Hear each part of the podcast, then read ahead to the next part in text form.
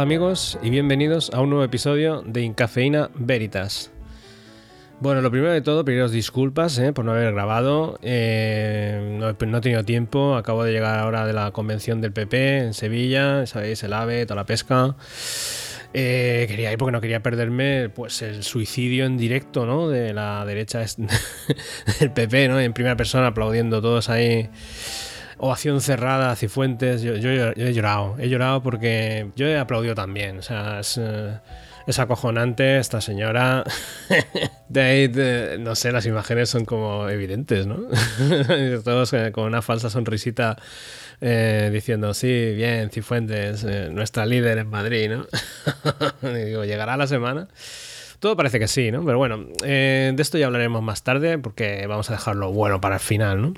Bueno, lo cierto es que no me ha dado ni tiempo a resumir así a grosso modo toda la sinvergonzonería y estupidez derramada estos días, ¿no? Por, pues por los políticos, los eh, catedráticos de la Universidad Rey Juan Carlos, tertulianos varios, ¿no? Y tal. Eh, pero bueno, voy a ir desgranando, voy empezando por lo, por lo que ha, sido otro drama eh, social, ¿no? Ha sido lo de la la guerra eh, de Juego de Tronos entre la reina Sofía y la reina Leticia, ¿no? La Campechoni. Y bueno, yo lo que, creo que simplemente pues, eh, pues no, ha dado tiempo a cortar, ¿no? O sea, alguien, alguien no ha hecho su trabajo, ¿no? De que es cortar esas imágenes para que no lleguen al vulgo. Y así pues se ha visto, no se ha visto el tema, y es que porque la familia real se lleva pues, pues como cualquier otra familia española disfuncional, ¿verdad? Eh, donde los miembros pues solo se soportan por un interés común, eh, en este caso el interés común es eh, el dinero que flipas que se lleva la monarquía española, que bueno, hay gente que cree que es barato, pues, pues, pues nada, pues habría que aumentar la partida. Pero vamos, que se llevan, se llevan pues mal, porque es que ni la niña soporta a la abuela. es que yo, quisiera destacar, no sé si, se ha destacado, quizá por, porque es, menor, yo no voy a decir nada más allá de que simplemente que tiene una mala hostia que es la flipan, ¿no? La peque esta, la Leonor. Eh, claro, la gente no dice nada porque luego va a ser reina de España, ¿no? Si todo, si todo va bien, va a ser reina de, de España esta, esta, esta niña. Y en fin, eh, esta imagen, esta bella estampa que nos han regalado entre la reina, eh, la reina madre, ¿no? Por así decir, luego la reina de ahora y la futura reina, pues, eh, pues va a quedar, ¿no? Para los anales de la historia, ¿no? ¿Qué más? Antes de entrar en, en, en, el meollo del asunto. Bueno, ha salido una nueva encuesta, ya sabéis, las encuestillas estas que hacen los de Metroscopia, que son todas, pues, de una gran credibilidad, ¿verdad? Eh, esta nueva encuesta cocinada, para inflar más al Partido Naranja, pues lo ha subido. Quizá, quizás han pasado un poco, ¿no? De evidente. Eh, no sé, yo no sé si ha colado suficiente. Vamos, que Ciudadanos es favorito a todo. Eh, van a arrasar en las siguientes elecciones, ¿no? Los demás partidos están 8 puntos por debajo. Eh, más o menos empatados. Eh, Podemos siempre, el último, claro, porque Podemos, ¿qué, es? Pues un partido residual, ¿no? A mí me gustaría recordar un poco, ¿no? Que la gente igual se ha olvidado de la anterior, anterior encuesta de Metroscopia, de la que fue antes de las elecciones, eh, las, las elecciones generales, ¿no? Donde decían que prácticamente podía ganar Albert Rivera y que posiblemente tuviera un sorpaso de Podemos al PSOE y de que, y de que en cabeza estaban PP y Rivera y posiblemente iba a gobernar Rivera. La realidad fue que Rivera se pegó una hostia bastante grande y tampoco hubo sorpaso de Podemos. Es decir, que hay mucho voto que a la hora de la verdad se traduce en un voto tradicional. En fin, pero mientras tanto, si tú das sensación de si tú, tú, esta sensación de que la están petando, es muy probable que la peten un poco más, porque los indecisos dicen, bueno, pues voy a votar a, esto, ¿no? Porque parece que es más serio que esto otro.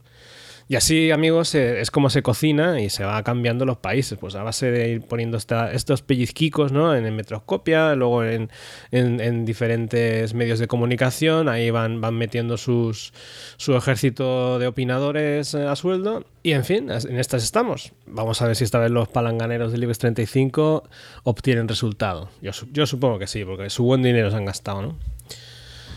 Otro tema que ha pasado un poco desapercibido es el de los presupuestos, ¿vale? Porque como todavía no están aceptados, pero lo estarán, lo estarán. Porque me parece a mí que tiene que, vamos, no sé, caer un meteorito para, algo, algo grave tiene que pasar para que no para que no los acepten al final. Pero bueno, estos presupuestos que Montoro ha presentado, que han presentado de una manera un poco grandilocuente, como diciendo, ¡buah! Eh, vamos a aumentar todo, no sé qué, ¿vale? ¿Qué dices, loco? O sea, la gente que se los ha mirado, pues han visto pues que supone un recorte del gasto público de hasta el 38%.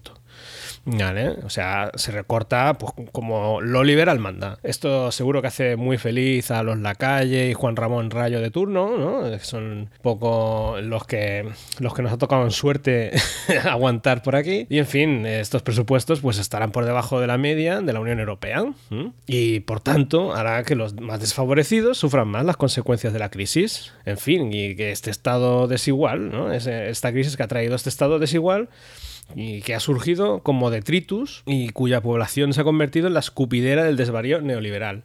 O sea, esto eh, es mi resumen. ¿no? Solo lo frenan, estos, estos presupuestos solo lo frenan el no de los nacionalistas vascos. Pero ojo, no porque estén a favor del, proletariado ni historias de estas, ¿eh? No, no. Es por la movida catalana con el 155, ¿eh? o sea, que no, es como decir, hostia, no estamos de acuerdo con estos presupuestos, no porque la peña sea pobre y todo eso, no, es porque habéis atacado a los catalanes. Yo, de verdad, gracias. gracias eh, porque tengáis esta consideración. Eh, mm, lo único es eso, ¿no? Que, cuidéis un poco las palabras porque quiere decir que si mañana percibís nacionalistas vascos, bueno, me refiero a los del PNV, que el 155 se ha suavizado, ¿no? Pues también lo podéis matizar. Bueno, es que lo aceptamos porque es, supone un, eh, un, buen presupuesto, tal y cual, y ya hemos visto que Cataluña, bla, bla, bla. Nada. A ver qué, qué es lo que os dan y vais a, vais a aceptar como siempre habéis aceptado. Luego, eh, como he dicho al principio, vengo de la convención del PP, ¿no? que bueno, se ha hecho con muy buen tino así a, mitad de abril, ¿no? Después de la Semana Santa, ¿no? El fervor religioso, rollo patriótico, Cristo Rey, toda la pesca esa. Y bueno, es un buen, un buen momento para relanzar el, PP, ¿no? La idea de, que somos un partido moderno, toda la pesca esa, ¿no? Ya hablo, ya hablo en como si fuera uno de ellos porque me, han seguido algunos del PP porque he, retuiteado algunas cosas de la convención y deben pensar que soy de los suyos. Así que, compañeros, eh, soy un infiltrado. voy de Podemita, pero en realidad me mola mucho el rollo Thatcher. Bueno, eh, ellos pensaban, los del PP, que, esto iba a ser una muy buena idea, pero mm, al final no tanto, ¿no? Porque, a ver, claro, es, que pintaban muy bien. O sea, los sediciosos eh, presos, ¿no? Los catalanes ahí encabronados, el uno unos están en, en Alemania, preso, ¿no? El, el, el Puigdemont. El, otro está em, en la cárcel. bueno, en fin, o sea, un horror, ¿no? O sea, pues genial, porque para ellos, como para presentarse como un partido que lucha por la unidad de España, es genial. Y además la posición súper débil. Porque habéis oído algo así como muy bestia por parte de la oposición al PP. O sea, de decir se puede decir lo que sea, pero no, meten ningún miedo. Porque como no se llevan de acuerdo unos con los otros, una oposición descabezada, cada uno con su ego enormísimo. En fin, todo bien para PP. ¿Qué, podía salir mal? pues bueno, pocos días antes de empezar la convención, el juez alemán, este que es, eh, colega, ¿no? deja a Puigdemont en libertad. Así, pim pam, ¿no? Dice, es que aquí no aprecio violencia, ¿no? Ha dicho el juez. Y, dice en España, pero ¿cómo no hay violencia? sí, cuando se van dicen adeu en lugar de adiós. en fin, es que, es que, claro, para acusar a alguien eh, de, de rebelión, tiene que haber alzamiento armado, ¿vale? O sea, tiene que ser algo muy grave. Tiene que ser alguien entrando a tiros al Parlamento o, comandos en las calles, ¿sabes? De gente matando a, otra peña, ¿no? Y entonces eso es, eso es, eso es una, una rebelión y hay mucha violencia. Entonces ahí tiene que actuar el Estado. Pero es que no ha habido eso. Y, el, claro, y el alemán este ha mirado y dice, bueno, a ver, ¿cuánta gente ha muerto? Todo esto. Dice, nadie. Solamente ha habido dos patrols eh, terriblemente masacrados, ¿no? ¿Qué quieres que te diga? Pues bueno, pues este señor ha optado por esa, opción. Y además viene refrendado por la, ministra de Justicia de Alemania. Bueno, entonces, ¿qué quiere decir eso? Que la justicia española ha quedado como una puta mierda. Y el juez Arena ha quedado como un gilipollas. Entonces, porque las cosas, si se hacen, se hacen bien. O sea, no está. Eh, España no está sola en Europa. Tiene que dar un poquito de ejemplo. Por lo menos tiene que hacer un poquito de. por favor, ¿no? O sea, es que de verdad no lo veían venir. Yo, no soy jurista ni, ni historias de estas. O sea, yo solo soy un, humilde podcaster, ¿no? Y, que leo la actualidad y estas cositas. pero de verdad esto lo han hecho así a sabiendas. ¿Qué se pensaban? Que los alemanes, como tradicionalmente son colegas de España, van, a, van a hacer lo que nosotros queramos, pero bueno, pues ellos tienen su justicia. Eh, eh, que puede gustar más o menos, a lo mejor con otro, con otro eh, en otras podría haber el juez eh, dictaminado que, sí que lo extradita a España y ojo, todavía lo puede hacer, porque lo que ha hecho el juez ha sido declarar que él no aprecia un delito de, de rebelión, pero puede ser que aprecie un delito de malversación, con lo cual eh, podría extraditar a este, al Puigdemont a España para ser juzgado por malversación, lo cual ya entraría en otra... Sería como cazar la pieza, ¿no? Por parte de España, pero, mm, pero no como hubiéramos querido, porque la malversación son 12 años de cárcel y la rebelión son 30, creo, ¿eh? Por lo tanto, eh, ya estaría en una condición menos dolosa, ¿no? O sea, comparado con, con Junqueras. Claro, Junqueras está en la cárcel por rebelión. ¿No? ¿Por qué unos sí y otros no? ¿no? Si el principal, si el, digamos, el, el, capo, ¿no? Por, a ojos de arena, el capo de todo esto solamente es por malversación, el resto también tienen que ser solo por malversación. No, sé si se, se, me entiende. Que les ha metido un buen, un buen gol este, este pavo y ha dejado un poco en evidencia a la justicia española. Así que de eso, que supongo que lo querían eh, lanzar como si fueran, eh, digo, la convención del PP, ¿no? Para relanzar la marca, para relanzar de cara a las elecciones. Decir que somos los más chungos, pues habéis quedado como unos paletos, habéis quedado, ¿sabes? En fin, pero esto no es lo más grave. Bueno, esto es grave, pero digamos, esto, esto no es lo, La salsilla no está aquí, ¿no? ¿Por qué? Porque el, el, facherío español, creo recordar a un tuit de, Albert Rivera diciendo que ahora sí que el Puigdemont se iba a enterar de lo que vale un peine porque la justicia alemana era especialmente chunga contra los delitos de alta traición y tal. Al final lo han dejado libre, ¿no? Que ha quedado también como, como el cuñado que es el cabrón, ¿vale? Bueno, pues hay uno más cuñado todavía que es el señor Federico Jiménez Los Santos, ¿verdad? Este amigo, este hombre de las ondas, un compañero podcaster. ¿Qué ha dicho este tipo? O sea, este tipo está muy pillado, ¿vale? Ha dicho... Y voy a leer, eh, por favor, eh, esto es literal, no es que lo diga yo, esto lo ha dicho él de verdad. Dice, un juez nazirrojo nos ha tratado como los camareros de Mauritania. Es un país de catetos que se creen que hay países serios y países de broma. Pues no, en todas partes cuecen habas. El gobierno sigue financiando el golpe de Estado en Cataluña. Tenemos un gobierno basura, tenemos una posición caca, pero España no es una basura. Y al loro que ahora viene la magra, dice, en Baleares hay como 200.000 alemanes de rehenes. En Baviera pueden empezar a estallar cervecerías.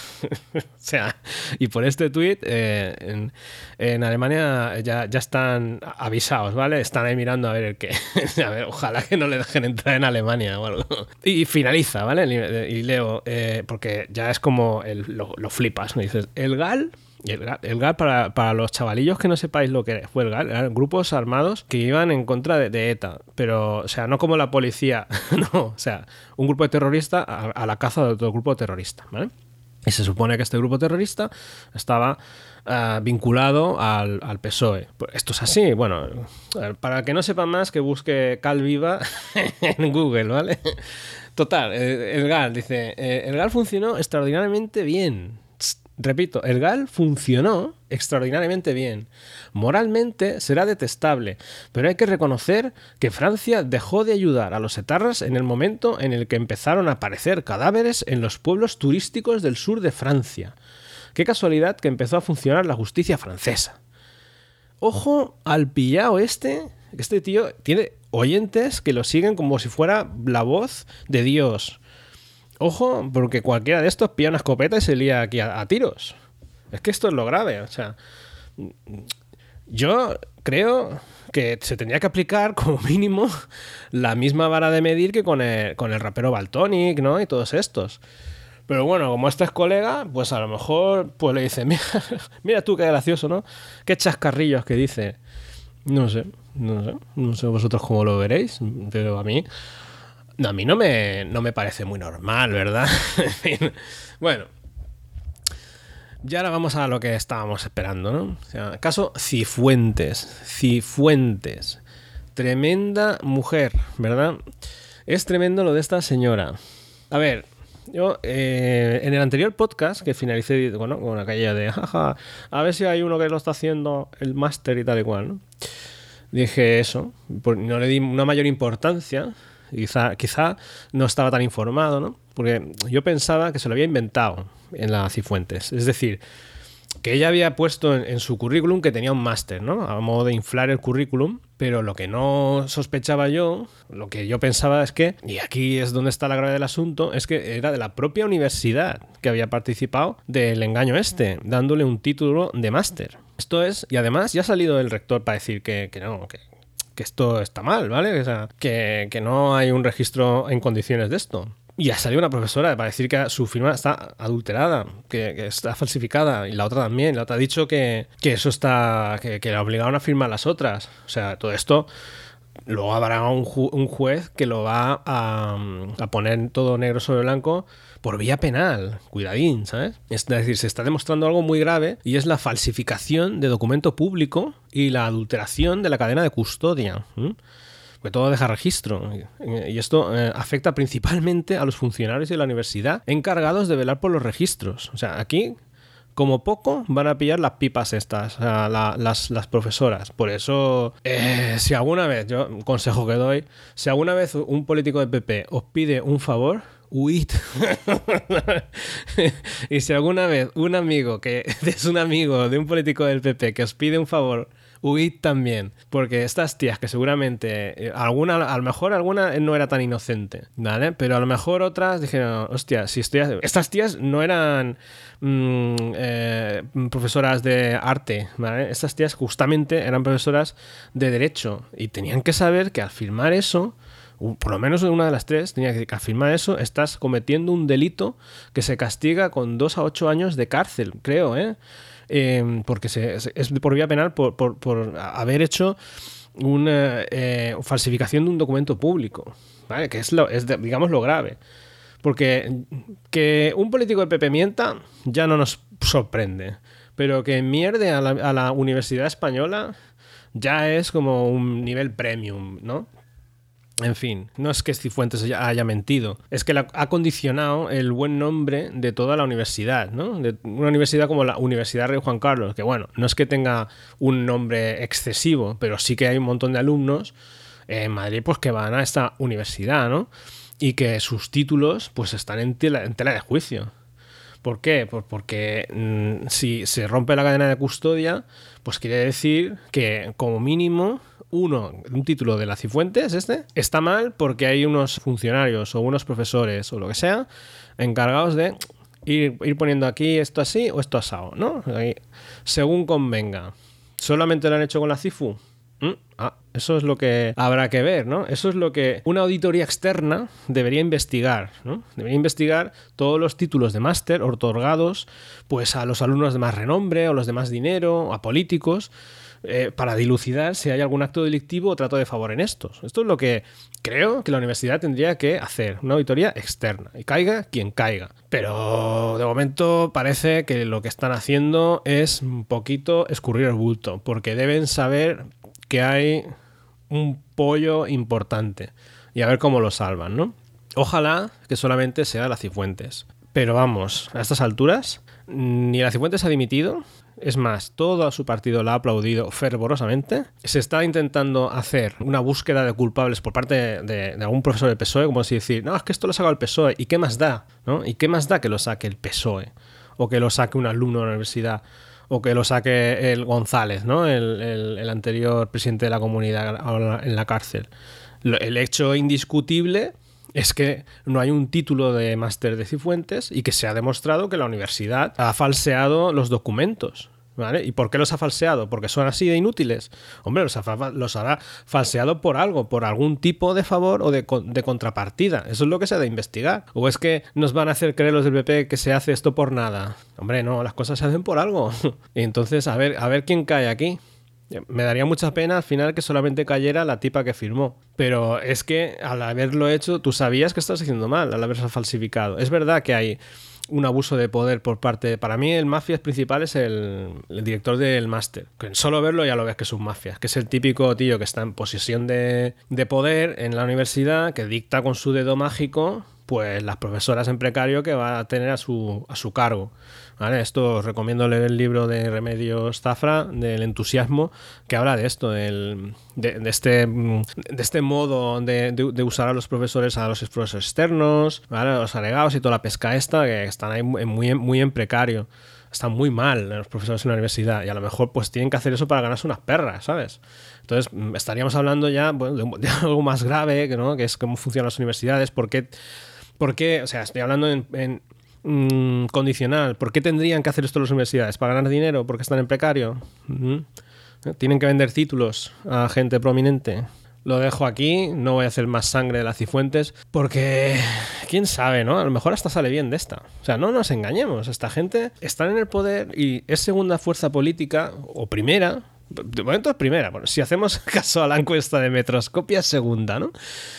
pero con todo lo que se sabe, o sea, es que es acojonante. O sea, es que cuando les, les, pillan robando, o les pillan mintiendo, o les pillan en lo que sea, agitan la banderita de España y dicen, no, es que es por la unidad de España. Y ya está. Y eso les salva. ¿Tan mal está la oposición? Horrorosamente tan mal está la oposición, ¿verdad? no hay oposición, ¿cierto? Pues sí, está tan muy mal, porque es que la verdad dan ganas de, de coger petate e irse, ¿no? Pero ¿dónde te vas?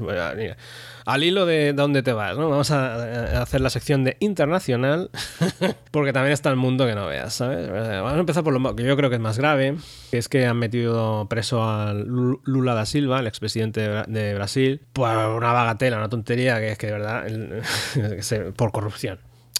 12 años acusado por corrupción. El Rajoy debe estar pensando, vaya pringao. ¿no? O sea, por corrupción, chavalito, ¿no? La, habrá llamado, ¿no? El Rajoy a Lula le ha dicho, pero tío, ¿cómo te han pillado? Pero bueno, es que los jueces no los tienes comprados o qué? Es que, es que esto es de primero de corrupción. ¿no? Que yo tengo un máster en esto. en fin, yo creo que, o sea, el tío será, el Lula este será, será un corrupto y seguramente debería estar en la cárcel. No voy a decir que no, no lo sé. Si, si es corrupto, debería, ¿no? Pero ¿qué pasa? No? Es que es lo de siempre. Y Lula partía como candidato favorito en las encuestas en las próximas elecciones de Brasil. Y ojo con Brasil que se calienta, ¿vale? Porque el ultraliberalismo está ahí, está desatado. Y está más desatado que nunca el ultraliberalismo en Brasil porque la izquierda es corrupta. La derecha se crece, pues porque, en fin, eh, de, para muestra, lo que dice el, del Partido Progresista, que es el. Bueno, se llama Partido Progresista, pero en realidad es como una especie de Le Pen, ¿vale? Un tal Jair Bolsonaro, ojo al loro con este nombre porque puede ser el próximo presidente de Brasil, dice el Notas. El error de la dictadura fue torturar y no matar. ¿Cómo se te queda el cuerpo? Pues este es lo que le están votando los jóvenes y la gente descontenta. ¿Por qué? Porque la izquierda es corrupta. Y la derecha, bueno, del Temer este que hay ahora, que pobre, pobre tico, también es corrupto, ¿sabes? Entonces está subiendo muy fuerte esta ultraderecha en Brasil, que yo no sé muy bien a qué va a desembocar, ¿no? Pero esto es lo que está diciendo. Hubo una dictadura en Brasil que finalmente terminó y consigo con eh, gobiernos de izquierda, porque la gente no quería volver a aquello, pero estos gobiernos de izquierda eh, son mm, corruptos y, vuelve una derecha, pero parece ser que ya ni, siquiera se esconde, ¿no? Me acuerdo yo de un conocido que tuve hace tiempo, no sé qué, fue época, eh, no sé qué época fue exactamente, eh, pero bueno, fue justo cuando Lula ganó ¿no? las, elecciones. Eso sí, no sé qué año exacto, la primera que ganó Lula en las elecciones. ¿Por qué? Porque se fue para Brasil, muy ilusionado. Y dijo, me voy a montar un taller en Brasil, porque con la llegada de Lula eh, el país seguro que ha cambiado, todo va a ir bien, empieza a haber dinero, en España ya no se encuentra trabajo, bla, bla, bla. Digo, yo me pregunto yo ahora, ¿qué estará haciendo ahora este pavo? ¿Qué pensará de lo que está pasando? Porque claro, o sea, gente que condiciona su vida a la política de los países, ¿no? Hay gente que, es muy política y se va o, o va, no sé, que realmente lo vive, ¿no? Que, y que es capaz de abandonar su país por temas políticos, ¿no? Es como si yo, yo aquí estoy hablando y digo, ah, jaja, soy de izquierdas, pero yo estoy viviendo en un país de derechas. A lo mejor me tendría que ir, ¿no? Si fuera consecuente, pero yo no tengo los cojones que tienen esta gente, ¿no? Y también al hilo de esto, ¿no? O sea, la gente que está, está aquí, algún colega mío de, que es de francés o italiano, eh, que se miran mucho lo que pasa en su país, que quisieran volver a su país, pero no vuelven porque en Italia ahora mismo hay un tremendo quilombo con la política, que siempre ha sido así, pero es como que da un les da un poco de más miedo. Y en Francia la primera fuerza es una fuerza de derechas y la segunda, si hacemos caso, es Le Pen, que es de ultraderecha. Es decir, se está instalando el miedo. ¿eh? Se está instalando el miedo total, real, tangible a, la ultraderecha, ¿no? Ya convive con nosotros esta ultraderecha no es que esté volviendo a la otra derecha, ya, ha llegado, Y la pena es que la izquierda tradicional no puede hacer nada, porque ha perdido credibilidad. No hay una verdadera izquierda. ¿Qué es la izquierda? ¿Podemos? Eh, ¿Siriza? Dios mío, qué mal estamos, ¿verdad? En fin. Luego, eh, al hilo de la ultraderecha, mm, para que veáis que no estoy exagerando. Hungría. ¿Quién va a ganar en Hungría otra vez? Pues el Orbán este, el, es que el, Orbán este es, es como la punta de lanza del fachería europeo porque está demostrando que se pueden aplicar políticas fascistas en Europa sin que pase nada. ¿Qué podría salir mal?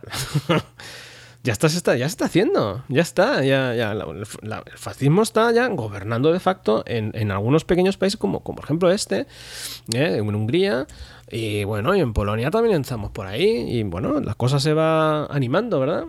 Pero bueno, en fin, menos mal que al otro lado del charco está Donald Trump con sus movidas, militarizando el muro con México, liándola un poquillo en Twitter, ¿no? Al acusar a China e Irán de respaldar al animal del dictador sirio, como una puta cabra, ¿eh? Porque, bueno, la verdad es que en Siria ha sido terrible, no voy a hacer bromas con esto. Había un ataque químico en Guta y, bueno, eh, la verdad es que el Bachar al-Assad está como una puta cabra, el Trump también, el chino está es megalómano perdido y no sé, vaya, vaya tela, cómo, cómo suben esta gente al poder.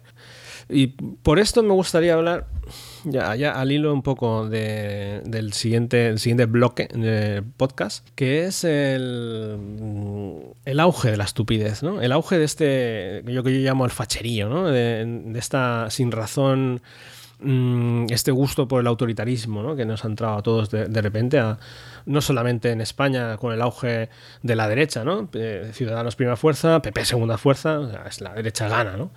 Eh, y aún suerte, ¿no? Que digamos que no es una derecha que quiere matar o yo que sea cañonazos a, la gente que viene en patera, como sí ha dicho el, el, Orbán, creo que, que, dijo algo similar a esto. Y por esto quiero hablar del siguiente del libro, que me he traído hoy aquí, que es el de La nueva ilustración radical, de Marina Garcés porque está hablando de esto, ¿vale? De este nuevo orden mundial que está mostrando ya su verdadera cara.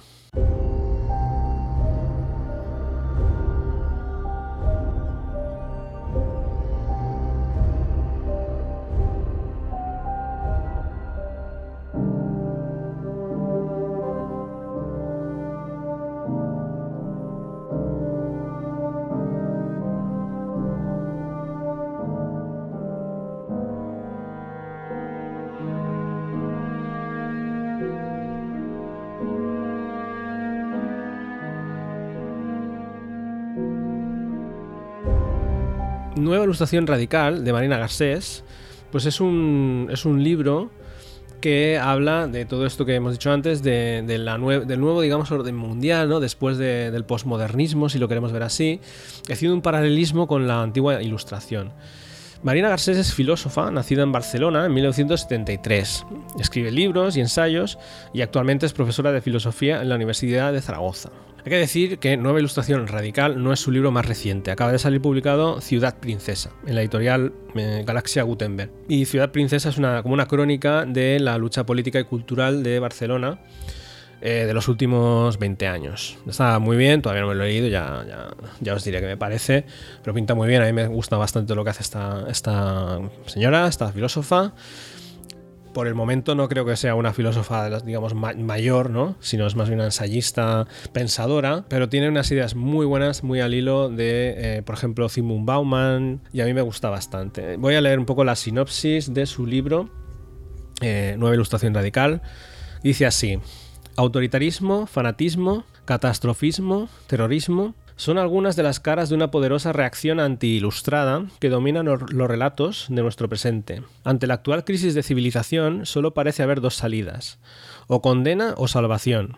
Lo que esconde esta disyuntiva es una rendición, nuestra renuncia a la libertad, es decir, a mejorar juntos nuestras condiciones de vida. ¿Por qué nos creemos estos relatos apocalípticos? ¿Qué temores y qué oportunismo los alimentan? En este libro se apuesta por una nueva ilustración radical, una actitud de combate contra las credulidades de nuestro tiempo y sus formas de opresión. Mi reseña sería mm, que si la ilustración fue la ilustración histórica, ¿eh? estoy hablando, fue un proceso intelectual europeo que buscaba combatir la ignorancia y acabar con el antiguo régimen y eso, pues la nueva ilustración radical que diagnostica Garcés es su contrario, ¿no? es el proceso antiintelectual por el cual volver a un estado de ignorancia buscado. En la ilustración, Diderot concibió el diccionario, compendio de todos los saberes humanos. En la ilustración radical, Mark Zuckerberg nos ha dado Facebook, compendio de todas las pasiones humanas. Ellos tenían a Voltaire y nosotros tenemos Twitter. ¿Para qué necesitamos entonces el sapere aude si todo lo que necesito me lo trae un falso autónomo de globo? Eh, podríamos decir que esta nueva ilustración radical es un megamix entre Bauman, Foucault y Judith Butler, pero eso sería hacer la caricatura. En este libro se hace una última defensa de las humanidades como depositorias de valores, pero a la vez se las ataca por haber creado el mundo que las desprecia. O sea, y mm, para ello es el concepto que más me ha gustado del libro es el de la condición póstuma. Es que eh, este es el, el, gran valor del libro, el de la condición póstuma. ¿Qué es esto de la condición póstuma? Pues es la puesta en marcha de un no tiempo, donde todo ha dejado de poseer un significado estable y está sujeto a una constante relativización este planteamiento puede recordar un poco a la posmodernidad líquida de Zygmunt Bauman, ¿no? pero lo amplía, ¿no? además de esto, es la lógica de las redes sociales, pues ha supuesto la llegada de lo instantáneo ¿no? como único valor. No hay reflexión posterior al mensaje, sucede otro mensaje y luego otro y así constantemente. Es una especie de esquizofrenia del inmediato, donde no importan los hechos, sino su impacto, ¿no? lo que es la posverdad. Para colmo, según Garcés, vivimos en un planeta finito, al borde del colapso y sobre burbujas financiera, inmobiliaria, etc. Siempre a punto de estallar, ¿no? Que parece que vaya a estallar en cualquier momento. Voy a... El podcast acabaría aquí para aquellos que no quieran eh, saber más sobre la condición póstuma y para los que quieran saber un poco más voy a leer el... Eh, nada, son, son unos 3, 4, 5, 6 párrafos que explica lo que es un poco la condición póstuma, al menos eh, tal como la introduce Marina Garcés en, su libro. Así que, para los que quieran saber lo que es la condición póstuma, tal como la escribe Marina Garcés, leo. Nuestro tiempo es el tiempo del todo se acaba. Vimos acabar la modernidad, la historia, las ideologías y las revoluciones. Hemos ido viendo cómo se acaba el progreso, el futuro como tiempo de la promesa, del desarrollo y del crecimiento. Ahora vemos cómo se terminan los recursos, el agua, el petróleo y el aire limpio, y cómo se extinguen los ecosistemas y su diversidad. En definitiva, nuestro tiempo es aquel en que todo se acaba, incluso el tiempo mismo. No estamos en regresión. Dicen algunos que estamos en proceso de agotamiento o de extinción. Quizá no llegue a ser así como especie, pero sí como civilización basada en el desarrollo, el progreso y la expansión. El día a día de la prensa, de los debates académicos y de la industria cultural nos confrontan con la necesidad de pensarnos desde el agotamiento del tiempo y desde el fin de los tiempos. Buscamos exoplanetas. Los nombres de sus descubridores son los nuevos Colón y Marco Polo del siglo XXI. Los héroes de las películas ya no conquistan el oeste, sino el planeta Marte. Algunos, crédulos, ya han comprado el billete de salida. Los caminos para la huida se están trazando y los ricos de este mundo finito ya hacen cola. De hecho, ya hace tiempo que se decretó la muerte del futuro y de la idea de progreso. Eran los años 80 del siglo XX, cuando el futuro se convirtió en una idea del pasado, propia de viejos ilustrados, de visionarios y de revolucionarios nostálgicos. La globalización prometía un presente eterno, una estación de llegada donde poco a poco los países en vías de desarrollo irían llegando y donde todos los ciudadanos del mundo iríamos, progresivamente conectándonos. Pero en los últimos tiempos el fin de la historia está cambiando de signo. Lo que tenemos enfrente ya no es un presente eterno ni un lugar de llegada, sino una amenaza. Se ha dicho y escrito que con el 11 de septiembre de 2001 la realidad y la historia se pusieron en marcha otra vez. Pero en vez de preguntarnos hacia dónde, la pregunta que nos hacemos hoy es ¿hasta cuándo? ¿Hasta cuándo tendré un empleo? ¿Hasta cuándo viviré con mi pareja? ¿Hasta cuándo habrá pensiones? ¿Hasta cuándo Europa seguirá siendo blanca, laica y rica? ¿Hasta cuándo habrá agua potable? ¿Hasta cuándo creeremos aún en la democracia? Desde las cuestiones más íntimas hasta las más colectivas, desde lo individual hasta lo planetario, todo se hace y se deshace bajo la sombra de un hasta cuándo. Aunque la historia se haya puesto en marcha, seguimos sin tener futuro. Lo que ha cambiado es la relación con el presente. De ser aquello que tenía que durar para siempre, se ha convertido en lo que no puede aguantar más, en lo que es literalmente insostenible. Vivimos, así, precipitándonos en el tiempo de la inminencia, en el que todo puede cambiar radicalmente o todo puede acabar definitivamente. Es difícil saber si esta inminencia contiene una revelación o una catástrofe. La fascinación por el apocalipsis domina la escena política, estética y científica. Es una nueva ideología dominante que hay que aislar y analizar antes de que, como un virus, se adueñe de lo más íntimo de nuestras mentes. Junto al hasta cuándo se despierta también el impulso del ahora o nunca, del si no ahora, cuándo, de este impulso nacen los actuales movimientos de protesta, de autoorganización de la vida, de intervención en las guerras, de transición ambiental, de cultura libre, los nuevos feminismos. De un lado y otro de la pregunta se comparte una misma conciencia, que esto no va, es decir, que no puede continuar sin colapsar. Lo que se comparte es una misma experiencia del límite. Este límite no es cualquier límite, es el límite de lo vivible, ese umbral a partir del cual puede ser que haya vida, pero que no lo sea para nosotros, para la vida humana. Vida vivible es la gran cuestión de nuestro tiempo. Unos la elaboran ya en meros términos de supervivencia, aunque sea a codazos fuera de este planeta. Otros volvemos a poner la vieja cuestión sobre la mesa, o en medio de la plaza. Vida vivible es vida digna. Sus límites son aquellos por los que podamos aún luchar. Cuando hoy se afirma que el tiempo se acaba y se acepta caminar sobre la irreversibilidad de nuestra propia muerte, ¿de qué tiempo y de qué muerte se está hablando? Precisamente del tiempo vivible. No está en cuestión el tiempo abstracto, el tiempo vacío, sino el tiempo en el que aún podemos intervenir sobre nuestras condiciones de vida. Confrontados con el agotamiento del tiempo vivible y en último término con el naufragio antropológico y la irreversibilidad de nuestra extinción, nuestro tiempo ya no es el de la posmodernidad, sino el de la insostenibilidad. Ya no estamos en la condición posmoderna, que había dejado alegremente el futuro atrás, sino en otra experiencia del final, la condición póstuma. En ella, el pos no indica lo que se abre tras dejar los grandes horizontes y referentes de la modernidad atrás.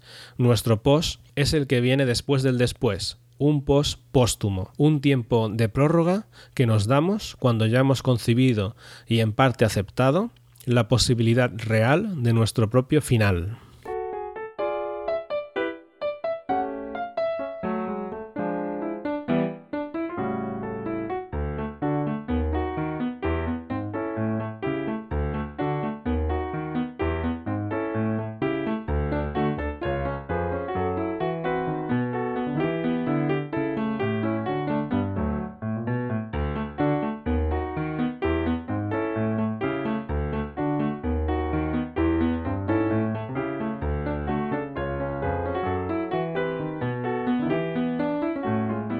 Y hasta aquí con este mensaje mal rollero os dejo, ¿vale?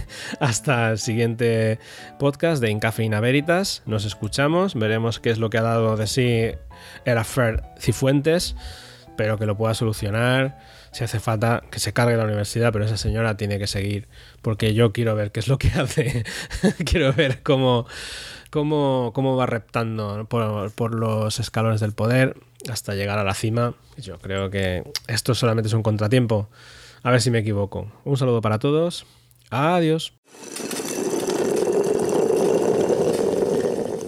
Incafeína Veritas